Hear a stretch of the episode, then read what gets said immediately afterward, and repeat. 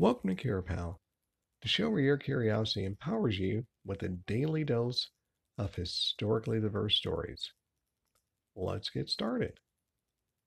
Patsy Takemoto Mink served in the U.S. Congress from 1965 to 1988 and again from 1990 to 2012, where she represented Hawaii's 2nd Congressional District.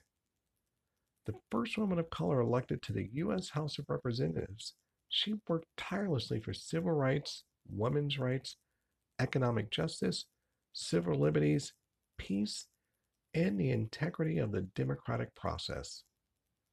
And on November 24, 2014, she was awarded a posthumous Presidential Medal of Freedom, the nation's highest honor. Well, that's it for today. Thanks for listening. And always remember, I am my history.